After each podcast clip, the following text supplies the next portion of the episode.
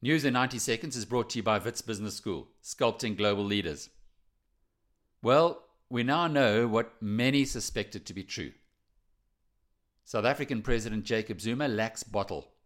Plus, as Oxford Don R.W. Johnson accuses in his recently published book, the Zuma led ANC's failings are not a result of misgovernance, they are through no governance.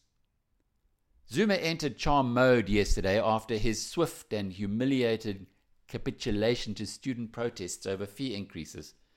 Talking to two Bloomberg journalists, he rationalized that students had a legitimate grievance and had presented a case that he agrees with.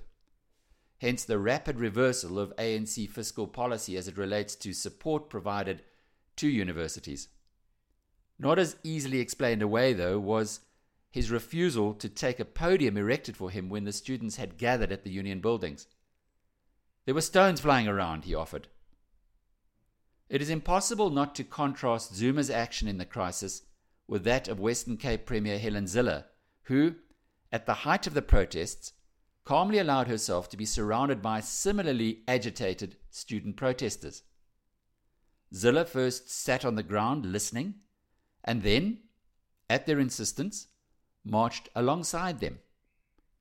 And she lost none of her nerve even after previously engaging student leaders turned nasty when television cameras appeared. Political scientists believe events of the past week are a watershed for South Africa. Who would disagree? The world has seen the emperor is naked.